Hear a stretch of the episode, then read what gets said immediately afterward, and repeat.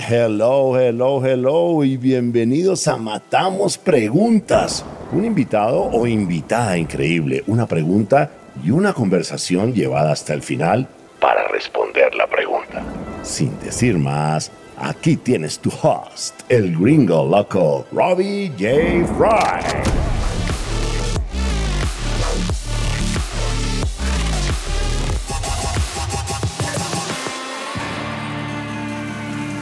Hola, hola, hola, ¿cómo estás? Bienvenidos a Matamos Preguntas.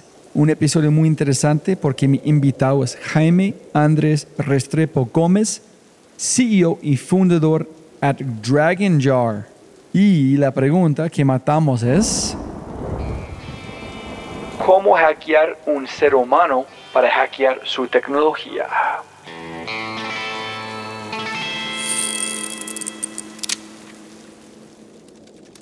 Pero antes de arrancar, ayúdame a multiplicar el impacto. Te matamos preguntas regalando una reseña en Spotify o en tu player favorito. Y cuenta al mundo que amas matamos preguntas. Y lo más importante, quiero celebrar las empresas que hacen posible este podcast.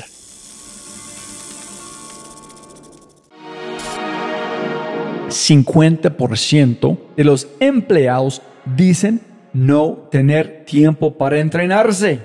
60% de las personas aprendieron luego de consumir contenido con TikTok, YouTube, Instagram, LinkedIn o Twitter. Y 75% de los gerentes están insatisfechos con sus programas de entrenamiento y desarrollo porque no ven evidencia de acciones en su talento. Por eso creamos Quinto. Cambio de compartimiento en tu empresa con evidencia en menos de 30 días. Y todo en una experiencia más rápida que tomar una taza de café. Si quieres despertar la mejor versión de tu talento en temas como innovación, agilidad, liderazgo y mucho más, ingresa a www.quinto.ai para agendar una cita y libera el potencial de tu talento. Otra vez más. Lindo, lindo, lindo. K-I-N-N-T-O punto A-I quinto.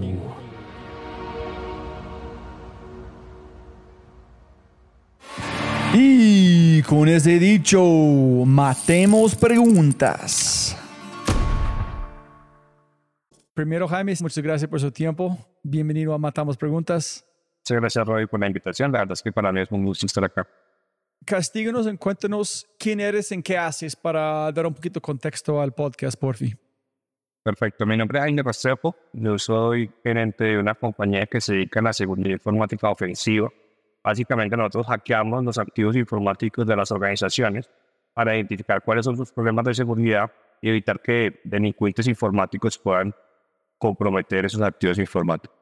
Jaime, uf, muchas ganas por esta pregunta mi pregunta que me encantaría matar porque no tengo ninguna idea de verdad es cómo hackear un ser humano para hackear su tecnología. Y yo sé que tiene unas buenas historias, Jaime, entonces castíganos.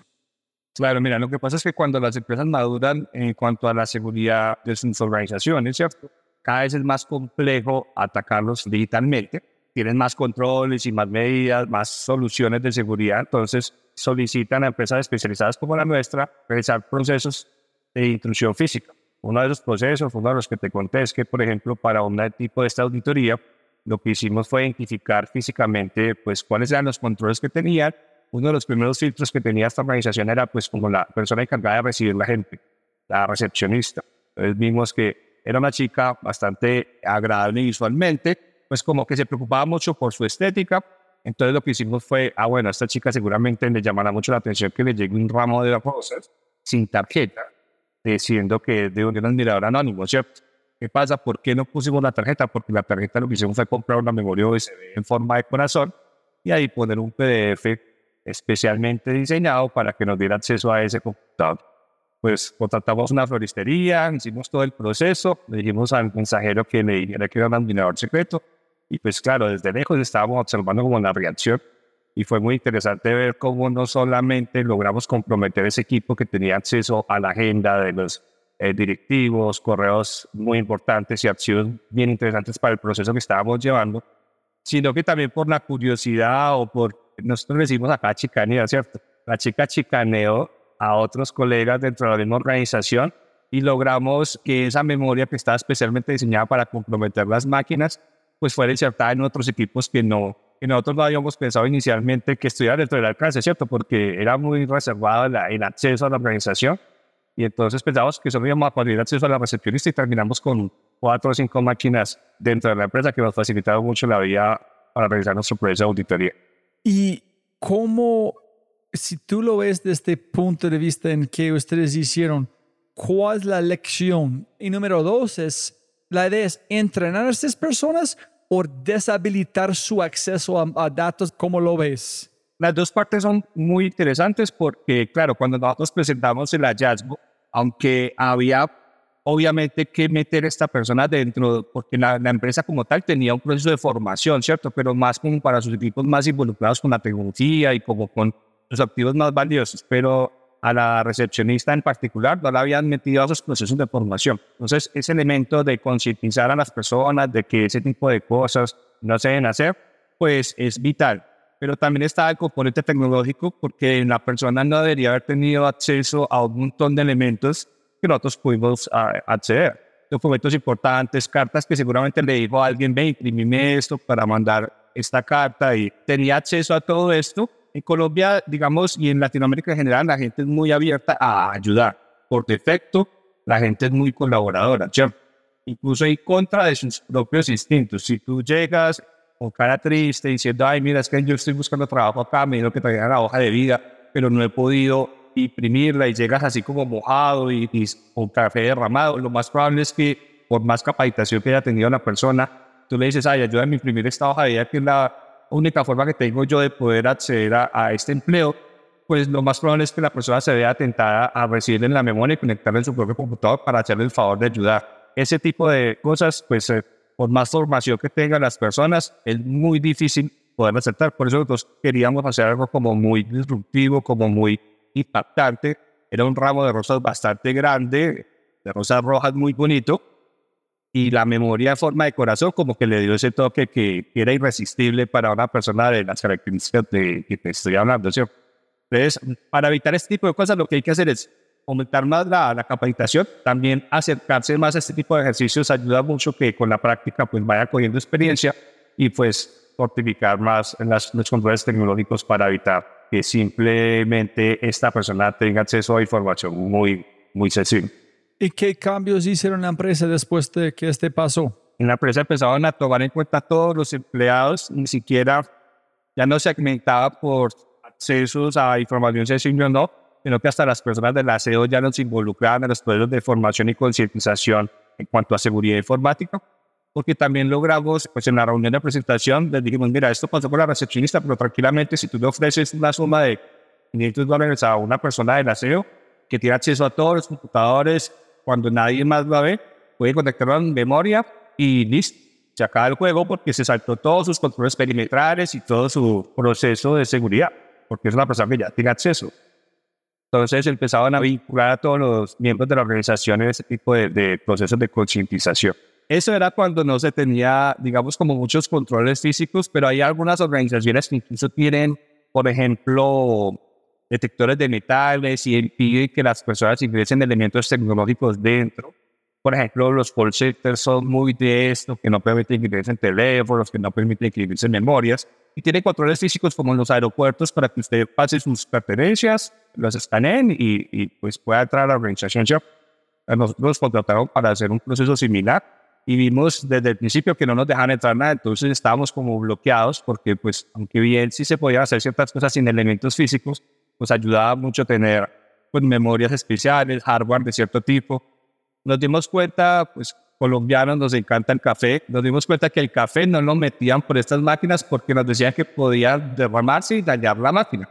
Entonces ahí fue cuando dijimos, no, bueno, si el café no lo meten, pues metamos las cosas dentro del café, la ponemos encima de la maquinita y la gente no va a revisar eso. Dicho y hecho, pues no revisaron el café, pudimos meter diferentes elementos dentro del vasito de Juan Valdés, particularmente, y logramos ingresar elementos que nos ayudaron mucho del proceso de auditoría, ese tipo de cosas como que no se tienen en cuenta o de pronto no se, no se imaginan el equipo de, de seguridad. Porque si pensamos, por ejemplo, tenemos botellas de Coca-Cola que parecen ser reales, pero que tienen compartimentos adentro. Pero ese tipo de elementos sí suelen ser más tenidos en cuenta porque pues los usan mucho en cárceles para ingresar cosas.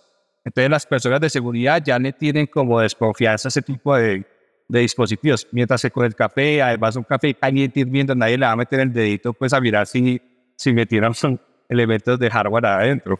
Y pues fue uno de los hallazgos que más llamó la atención de la Junta cuando se presentaron ese tipo de, pues, de hallazgos interesantes, ¿cierto? Hay cosas que de pronto no, pues como que uno piensa diferente, ¿cierto? Como que uno piensa como lo haría una persona malintencionada y eso es lo que, lo que aporta valor a las organizaciones. Adelantarse a lo que podría pasar con, con una persona que tenga un poco de ingenio y que quiera hacer daño a la organización. ¿Cómo puedes pelear contra la creatividad de una persona como ustedes?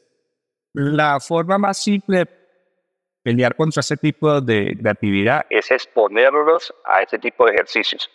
Porque hoy, digamos que el café funcionó, ¿cierto? La próxima vez el café no funcionó, pero en la cabeza de las personas de seguridad queda la idea de que, pues, pucha, ya nos lo metieron con el café, ahora cualquier cosa puede ser posible, ¿cierto? Entonces eso les permite aumentar su, digamos, su nivel de paranoia de forma positiva para evitar este tipo de incidentes. Nosotros también jugamos mucho con las festividades y ese tipo de cosas. Por ejemplo, en un país hermano de Colombia, estábamos haciendo una auditoría de este tipo en fechas dicembrinas. Entonces, lo que hicimos nosotros fue tomar fotos de los carnets de autenticación de las personas encargadas de seguridad. Sacamos una copia de, de estos carnets, una copia que no era idéntica, pero era muy similar. De hecho, no conseguimos la cinta que fuera igualita porque pues, tenía un membrete. Lo que hicimos fue conseguir cordón de zapatos para podernos colgar la cinta y dije, aún así funcionó. Y como era cercano al 24 de diciembre, lo que hicimos fue comprar unas bolsas de regalo, comprar unas chocolatas y estas personas ya tenían formación en cuanto a que nadie debe tocar sus computadores, a que no por ninguna excusa suelten su área de trabajo. Entonces, sabiendo nosotros eso, lo que hicimos fue unas instrucciones muy simples de seguir con dibujitos paso a paso de qué es lo que tenían que hacer ellos mismos para que nos dieran acceso a nosotros, a los equipos de cómputo. Entonces lo que hicimos fue buscar una excusa, con las carapelas falsificadas logramos conseguir acceso a los tres pisos del edificio y desde el tercer piso empezamos a bajar escritorio por escritorio, regalando la chocolatina a cada persona y entregándole la hojita con las instrucciones que tenía que seguir para hacer una supuesta prueba de conectividad como uno sabe que en las empresas normalmente la queja más frecuente es que no tienen buena conectividad, que el internet está lento, ese tipo de cosas. Entonces aprovechamos eso y fue muy exitoso porque todas las personas cogían sus chocolates, se la comían y realizaban ellos mismos los pasos. Claro, la formación que le dieron era que no soltaran las máquinas en ningún momento y eso hicieron. Nunca las soltaron, nosotros nunca tocamos una, un teclado, pero ellos sí lo hicieron por nosotros y logramos el objetivo y fue bastante interesante hay algo curioso ahí, es que, por ejemplo, antes de irnos al equipo de seguridad, que era una empresa tercerizada, también le dimos su chocolate como para que no se sintiera mal. Y eso como que causó un impacto después, porque al, tiempo nos llamaban, ah, que nos descubrieron, y en un grupo que tienen internos, preguntaba que cómo se seguían las instrucciones y mandaban una foto del papelito. Eso también fue muy interesante para nosotros porque como que el equipo de seguridad de la organización, para mirar qué hacía el papelito, pues también siguió las instrucciones y cayó la trampa, pues fue bien interesante ese proceso y pues ayuda mucho a esta organización a, a repensar que mucha gente se preocupa es como, ah, pues pucha, no, van a venir a robarnos un computador o van a venir a, a sacarnos algo físico, ¿cierto? Que es como lo que piensa la mayoría de la gente. Pero no es necesario sacar nada, solamente con que un usuario, pues sin saberlo, ingrese las cosas desde su propio computador, pues ya, ya conseguimos muchísimo acceso. Entonces, este es bien, bien creativo, como yo inmediato, no me importa quién voy a recordar la persona. Si tú dices Wi-Fi más rápido, ¿qué hago? Aquí, aquí, es, aquí, es, mi, aquí es mi segunda hija, llévala. Entonces, dame Wi-Fi más rápida. ¿Cómo proteges contra ese tipo de cosas? La forma más simple de evitar este tipo de cosas es constantemente exponer a los equipos a ejercicios similares. Las empresas como maduras en seguridad tienen sus propios equipos internos que constantemente están buscando formas creativas de realizar este tipo de cosas, ¿cierto? Entonces, por ejemplo, tenemos amigos que se han contratado decanes fuera de los sitios de las empresas con promociones muy buenas de comida rápida, por ejemplo, con códigos QR y entregan esos volantes. Entonces la gente dice, ay, es hora de almuerzo, me están dando un descuento muy rico, entonces ah, escaneemos esto, ¿cierto? Y lo escanean en, en los equipos de la oficina o en sus equipos personales conectados a la red de la oficina. Entonces, en las empresas, ¿qué, deben hacer para evitar ese tipo de cosas? Como estarle fomentando a sus propios equipos que esto es posible, que esto es viable, que esto lo hacen los malos, para que estén pensando en esto constantemente. Mira que pasa algo, es que después de hacer el ejercicio, todos se vuelven muy, muy proactivos, muy paranoicos, y nos cuentan pues que el resultado del ejercicio fue muy positivo, pero esto lo hacen normalmente una vez al año, y luego uno vuelve al año y encuentra otra forma creativa de comprometerlos, y vuelve y pasa la misma historia. Entonces es como que más constancia en la forma en la de capacitar a su equipo para que este tipo de cosas no pasen.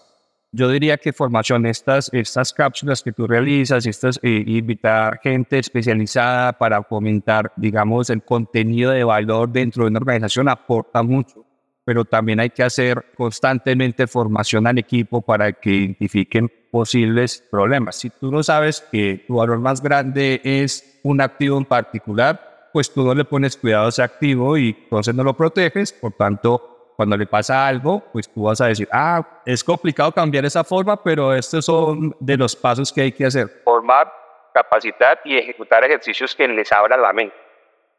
Cuando vos estás caminando día a día en cualquier lugar, tú estás constantemente mirando huecos. O sea, ah, mira, esta cámara no funciona, este cámara no ve nada. Ah, mira, solamente esta persona ya, yo puedo pasar cualquier cosa. Ese sistema no funciona tú siempre están analizando los sistemas de seguridad. Siempre, siempre es algo que uno no puede evitar. Una vez identifiqué en una empresa de, de alimentos, pues es, es un supermercado grande acá en la ciudad que escaneaba directamente los códigos eh, de barras sin validación. Yo me imprimí una sentencia de SQL en ese código de barra y lo metí solamente para saber qué pasaba y empezó a botar toda la información de todos los productos. Yo, ah, no tuvieron en cuenta que ahí uno puede generar con códigos de barra, pues cualquier valor. Entonces, ese tipo de cosas uno las va pensando y luego las aplica en el momento que, tiene la oportunidad, ¿cierto? No sé cómo sería la venta de este supermercado. Mira, yo puedo ayudarte. Mira qué pasó. Ay, fue madre, ¿qué hiciste? Ah, ok, listo, contratamos. Eso sí es muy delicado porque Colombia está tipificado ese tipo de acciones como delito y yo no haría eso como una, como una estrategia comercial. No, no lo haría nunca, pero, pero seguro funciona porque el miedo vende. Sí, desafortunadamente. Entonces, para terminar, Jaime, ¿tú tienes otra historia? ¿Tú tienes como uno más que puedes contar? Y yo termino con mis preguntas. Claro, nosotros trabajamos en esto desde el 2001, cuando antes de que la seguridad informática fuera como tan popular, ¿cierto? Y en esa época los drones no eran muy famosos, ¿cierto? No se tenía tanto acceso a ellos, pero yo sí tenía un amigo, o tengo un amigo que le gusta mucho el aeromodelismo. Tenía un helicóptero que se podía levantar buen peso y podíamos conectarle cualquier cosa. Entonces, pensando en esto, y una vez que nos tocó acceder a un, a un edificio pues, que estaba muy seguro físicamente, lo que pensamos fue, bueno, si nosotros tuviéramos una casa más grande con esta antena para hacer ataques de redes inalámbricas, seguramente conseguiríamos un mayor impacto en la organización porque la gente se conectaría automáticamente a ese dispositivo, porque los dispositivos wireless por defecto se van a conectar siempre a la red conocida con más potencia. Necesitábamos estar más cerca, pero físicamente no podíamos acercarnos mucho porque tenían mucha seguridad. Entonces lo que hicimos fue pedirle ayuda a este amigo que tenía esos dispositivos y le conectamos un, un aparato que se conoce como piña Wi-Fi que automáticamente está suplantando las redes conocidas de la gente y está haciéndose pasar por ella. Pero el alcance no es muy bueno. Entonces lo que hicimos fue acercar y poner en el techo de la empresa con este helicóptero de aeromodelismo el aparato. Y ahí conseguimos muy buen acceso. Y ya después simplemente volvíamos a traer el, el helicóptero para mirar cuáles fueron los datos conseguidos. y ese tipo de cosas. Ahorita es mucho más fácil porque los drones están a la orden del día y cualquiera puede comprar uno, ¿cierto? Y son muy potentes.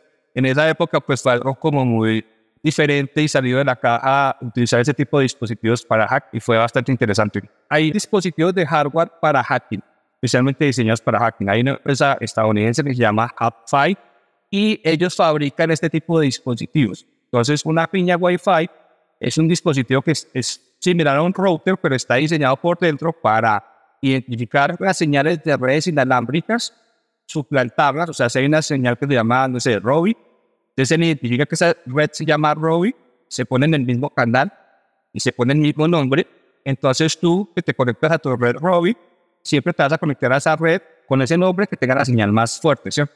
Entonces lo que hace este aparatico es suplantar esas señales, hacer que tú te conectes a él y al estar en la mitad de la comunicación, pues puede capturar toda la información que pasa a través de, del dispositivo. Entonces ya uno identifica muchas cosas ahí. Listo, Jaime. Mil, mil gracias por su tiempo. Qué placer, qué buenas, uh, buenas historias y gracias por su tiempo. Bueno, Robbie, un gusto. Muchas gracias a ti por la invitación. La verdad es que te escucho mucho y me gusta mucho poder participar del proyecto. Un gusto entonces. Ah, no, mil gracias, hermano. Si te gozaste este podcast y te gustaría escuchar más, ojalá que sí, por favor, déjame saber qué invitados, qué temas y qué preguntas te gustaría que matemos.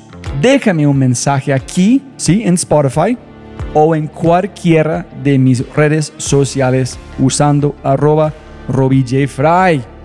Y también, si quieres la versión extendida de este podcast, Debes ser un miembro de Quinto y puedes encontrar todo en quinto.ai, k i n n t -O Muchas gracias por escuchar y siempre puedes ganar más plata, pero no más tiempo. Chau, chau, chau.